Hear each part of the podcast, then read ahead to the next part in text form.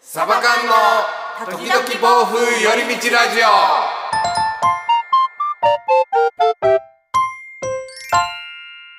さあ、ラジオの時間です。こんにちは、つねです。エリです。こんにちは。サバカンです。サバ缶。本日3本目、上政さん、お休みの3本目です。はい、出荷していきますよ。気にせず出荷していきますよ。そう、どんどん行きますよ。上政さん待ってるぞさ寂しい、寂しいですけどね。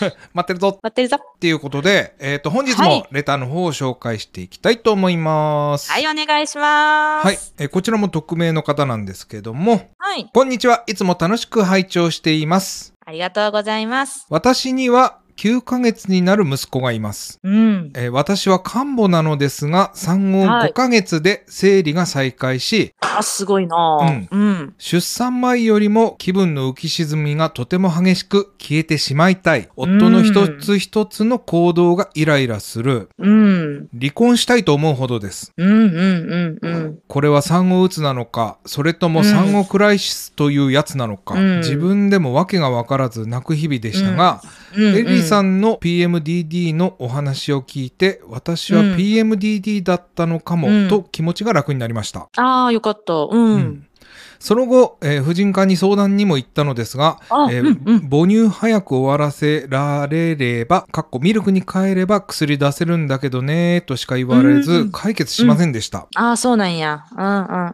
結局、お薬での解決はできないまま、生理前は気分の浮き沈みに耐える日々です。うん。近くに頼れる人もおらず夫と息子と3人暮らしの私はどうしても夫に怒りを向けてしまいます、そうなるよね。うん、以前喧嘩をした時に「俺ただのサンドバッグじゃん」と言われそれ以来できるだけ夫に怒りを向けないように頑張ろうと思うのですが、泣きながら息子を寝かしつけたりひどい時には自傷する時もありますうん。うん。うん。エリさんはお子さんを産んでからカズさんにイライラした時はどう対処しましたかうん。ということで、いわゆる PMDD、前回の PMDD のお話のまたご相談ということで、はい。こう深刻ですよね、ことが。うーん。もうね、その、浮き沈みがあるってことは、やはり、うん。産後うつ、もうちょっとあるんやと思うんですけど、どっちかっていうと PMDD かもしれないですね。僕今ここで初めて聞いた言葉なんですけども、産後クライシスっていうのは何なんでしょう産後クライシスはちょっと間違ってたら申し訳ないんですけども、はい。あの、産後って、やっぱちょっと、ホルモン的なもので、うん。女性が旦那様をもう生理的に受け付けないみたいな現象が起きることが結構多いんですよ。いつぞやの蛙化現象みたいな話ですね。うーん。まあ、それに近いその夫婦の中が冷え込むってことですよね。冷え込むし、あと、まあ、その、性交渉っていうところで、はい。もう奥さんが無理ってなってしまうので、はい。もう1年2年、そういうものもない、夫婦のうん。関係性ももうないみたいな、うん。それをきっかけにして、もう1年2年、夫夫婦生活がなくなってしまうみたいなのを、まあ、それ、その側面だけではないと思うんですよ。2人の精神的なうん。関係性も良くないみたいな。うんうんうん。肉体的にも精神的にもっていうのが、確かそれやと思うんですよ。ちょっと間違ってたらごめんなさい。うんうんうん昔ちらっと調べた時にそんな感じやった記憶があるので、もし不安、確かな情報を知りたい方はネットでググってグもグらえってくださいい。。はい。それが産後うつなのかその産後クライシスなのかよくわからんくってエリちゃんの話を聞いて産婦人科行ったけどもお薬がもらえなかったと。そうですね。あうのんもうもうあれですよ。混乱してるみたいな感じですけども、ぜ全部やと思いますよ。もう全部やと思えばいいと思います。うーんもう産後クライシスやし、産後うつもあったやろうし、で、PMDD もあったやろうし、で、そうですね、お医者さんもおそらく話を聞く、もしくはもうお薬っていうところが対処になると思うので、うんただその漢方っていう手もあるんだけどなーってちょっと思いながら聞いてたんですけど、うんたまたまそおそらくそこの病院がそういったものに対応してなくて、うんでもそうですね、漢方でもできればやっぱ母乳じゃない方がいいので、あ9ヶ月なら、ちょっと考えてみてもいいのかなっていう気はしますーな。あーお医者さんと相談して。で、あの、もう断乳を、うんうんうんそこまでちょっと追い込まれてるのであれば、うんうん母乳って割と、そうですね、ミルクとか作んなくてもいいっていう楽さはあるんですけど、うん体力的にはめちゃくちゃしんどいんですよね。うんうんうんうんそこだけでも解決できたら、おそらくそのちょやっっとぱりやっぱ赤ちゃんが第一優先っていう風になってるのはもう間違いないじゃないです間か。この状違い態ないですから、でもお母さん追ってんの赤ちゃんって思えば自分のケアっていうものもやっぱりちょっと考えた方がいいよねって話ですよね。そうですよね。で、うん薬を考えてみてもいいのかなって思いますし、その自傷行為ってところがすごく心配なので、すごく強いよねこの言葉本当に。うんうんやっぱ自分を守るためにっていうのと、あと、まあ、夫婦関係ですよね。うんおそらく、その、夫婦の離婚率が一番高いのは、もうその時期ですからね。あ0歳、1歳。そうなんやそうそうなんですよ。そうなんですよ。へえもうここ乗り越えてもらえればっていうのは、まあ一概には言えないですからね、夫婦それぞれ、あたの、だありますかあら。の旦那さんもこの言葉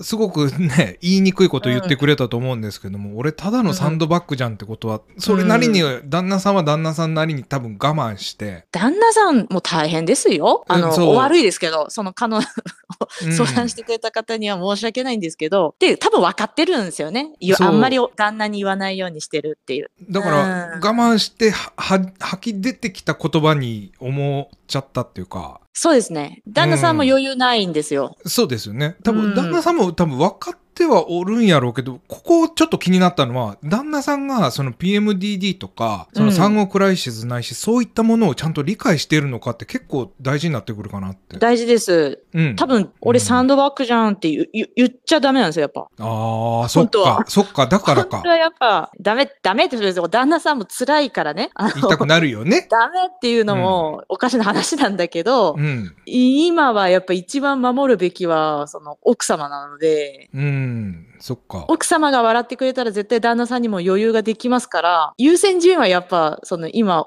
出産っていう大偉業を成し遂げて、うんホルモンももう生理も早く来て、もうボロッボロの中で母乳も上げてて、これめちゃくちゃ本当大変なことなさってますから。泣きながら息子を寝かしつけたりっていうところでもうすでにギリギリっていうか、もう白線いい 踏でみすよ。込んじゃった感じすごいするんですよそうね。頼れる人もおそらくいないんやと思うので、あー辛いな。辛いですよ。うん。で、そのお質問にあった、カズさんにイライラしないですか、うんうんみたいあな、そうするそうですねしたらどうですかってとこでめちゃくちゃしましたよ。うん。めちゃくちゃしましたし、うん。もうカズさんもさ私のサンドバッグでしたよ。うん。ただカズさんはやっぱ一緒に PMDD だったり産後の大変さっていうのを勉強してもらったんで、うん。うん。俺はサンドバッグじゃないっていう言葉は言わなかったですけど、うん。うん。でもどう考えてもサンドバッグでしたよ。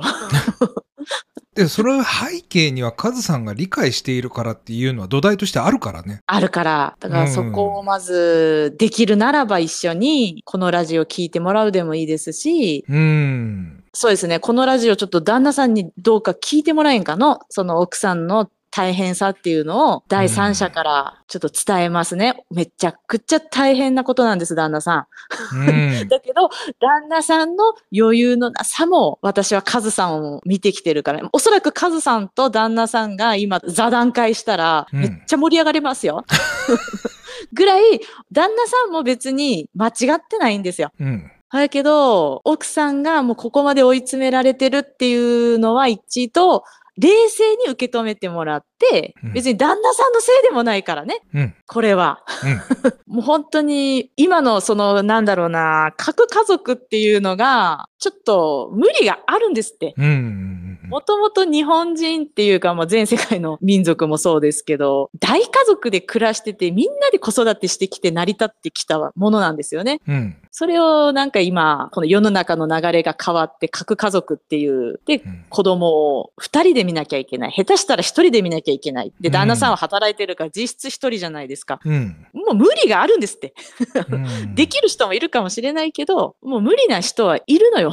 うん。体力的にとか、そっかその、向き不向きもありますから。でも彼女は、これはうんこの方は、やっぱ夫に怒りを向けないように頑張ってるわけじゃないですか。それでも。でももうもうどうすればいいんですかって話になっちゃうんで。そだから旦那さんの協力と理解ですよね。協力してるのだと思いますし、う。うん。きる範囲、もししてないなっていう心当たりがあるんであれば今すぐしてほしいですし、 してる上でサンドバッグならば、うんこれはやはり奥様の治療が必要ですよね。うん。直ちに。うん。そうだね。自傷行為まで行くっていうのは、もう、もう赤信号なんで。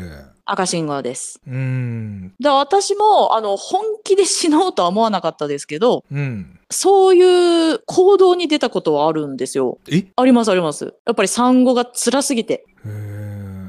今思えば、なんでこんなに恵まれてるのにとか、あの、頭ではわかるんですってやっちゃいけないことなのもわかるんですよ。うん。彼女も絶対わかってます。うん。でももうぶつける場所がない時に、うん。多分そうなっちゃうと思うので。うん。うん。例えば、僕、うん。この間、あの、反応しない練習って本読んだんですけど、うんうんうん。その中に書いてあったのその嫌な感情とか、その感情と体で受ける感覚っていうのは全く別のもんって書いてあって、うん。で、それで言うと、例えば、こうやってイライラしてる時に、うん例えばその感覚の方に、こう気持ちを持ってく。例えば歩くでもそうやし、なんか趣味をやるとか、そんなんで対処ってできるもんなんですか例えば。うん。できると思うんですけど、時間がないかもしれないですよね。あ、そっかそっか。うん。で、ある、時間あるなら、その子供さんね、ね、多分お昼寝3時間ぐらいすると思うんで、でその間に家事しなきゃいけないとあかー、各ご家庭でね、どこまで、ほら、部屋が汚くても OK な人もいれば、無理な人もいるじゃないですか。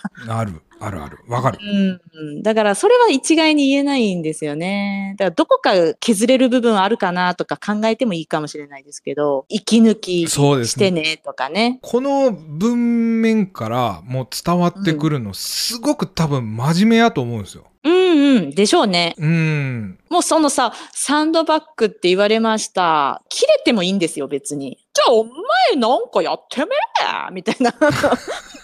こっちはな、24時間を休みなくな、子供育ててるんやって、うん、怒ってもいいのよ。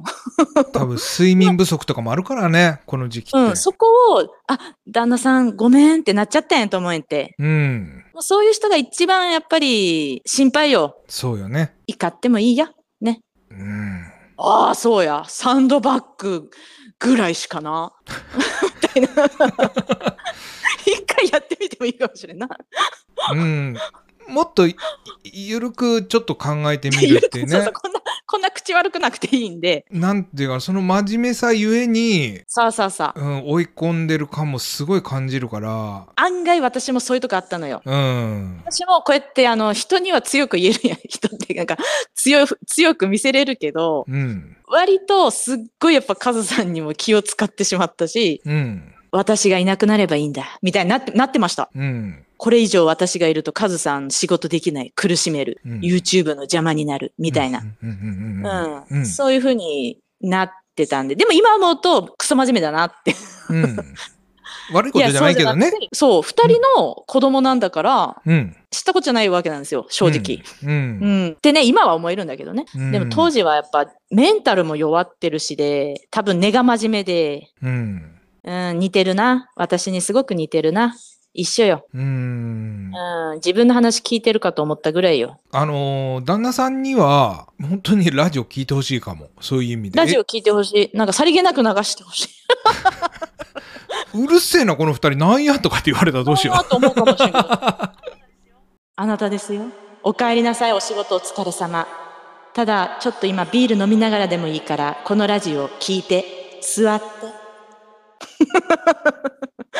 う。 でも、結構この会話は本当お二人にちょっと投げてる感じになってますもんね。うん 本当に。別にこれ質問したい人じゃない人でも聞かせてもいいかもね。ああ、まあそうだね。うんうん。でもうね、ん本当に、あの、すいっぱいいっぱいの中やってんのよ。うん。で、で、旦那さんもやっぱ社会の中で波もまれて大変なのわかるけどね。そう、だからもう、そういうのすらも、こう、入れたくないって思いもあるのかもしれないしね。もう頭いっぱいいっぱいで。お互い余裕がないんだろうな、多分。お互いいっぱいいっぱい言えないけど、でも今はその、やっぱ親になるための訓練みたいなそうな。訓練だね。ううん、ん。やっぱもっと大変なことあるってね。うんやっぱその思春期とか、うん。大学、社会人になったりとか、もっといろんな壁にぶち当たると思うので、うん。そううねん、。試されてるんやと思います。 うん私たちは。まあその一方でやっぱ子供が大きくなるにつれて楽しいこともいっぱい増えてくるし、そうですね。うん、ここ抜ければっていうのはきっとあると思うから、あります。全然あるよ偉ね。そうに言ってますけどね、私もなんだろう、その不妊治療と産後のメンタルの荒波をうん。乗り越えたというか、その経験があるから、すっごいメンタルヘルスとか、うん。メンタルケアに興味を持ってめちゃくちゃ勉強しましたし、調べたし、うん。これがいいんだ、あれがいいんだ。めっちゃ勉強しました。でもそれがなんか最近は楽しかったりして、うん。いいきっかけくれたなぐらいに今は思えます。うん。これ知らずに人生終わってたらもったいないなって思えるぐらいいうん。いものなのでう、ん。プラスにきっかけにしてほしいな。うん。うん。そうやね。なんかユーキャンとかでもそういうメンタルヘルスの勉強できたりとかありますから。そう、それを次のステップに置いて、今はとにかく、ちょっと体を休めることに集中する。で、時間があったら、そうやって、その u キャンでもいいし、そのメンタルヘルスの向き合い方っていうのを、こう、知識蓄えていくっていうことをやってもいいかもしれませんね。いいと思います、本当に。うん。すご。い一生使える武器手に入れたみたいな感じになれます。うん。それがすごい楽しなんで、あの、また困ったら、ぜひ、あの、またレターください。い。ね。うん。もうここにぶちまけるだけでもいいと思う。 ぶちまけ。ぶいいと思います、本当ぶに。ちまけるでも全然いいですね。うん全然いいですよ。笑ってくださいね、そ少うしですは。。まずは自分の体をね、大切にしてくそうだですさよい。。前々回ぐらいのあのバレンタインの常さんがバレンタインに怒ってる話とか、ほんとしょうもないん で、あの、気抜けますよ。僕のランドこれで言ってくだ さい。本人目の当たりに言うのやめてください。本人本気で悩んでるからね、常さんはね。そうよ、バレンタインって。も ういいよバレンタイン。また話長なるから、そっちの話よ長々、そう そう。はい。あの、また、ぜひ何かあればね、レターください、本当に。ください。本当に自分を大事にしてください。はい自分を守ってください。はい。今日はそんな感じで。はい。というわけでいかがだったでしょうか、えーもしよろしかったらチャンネルフォローやコメントの方、またよろしくお願いいたします。お願いします。はい。それでは皆さんまた次回お会いいたしましょう。さよなら。さよなら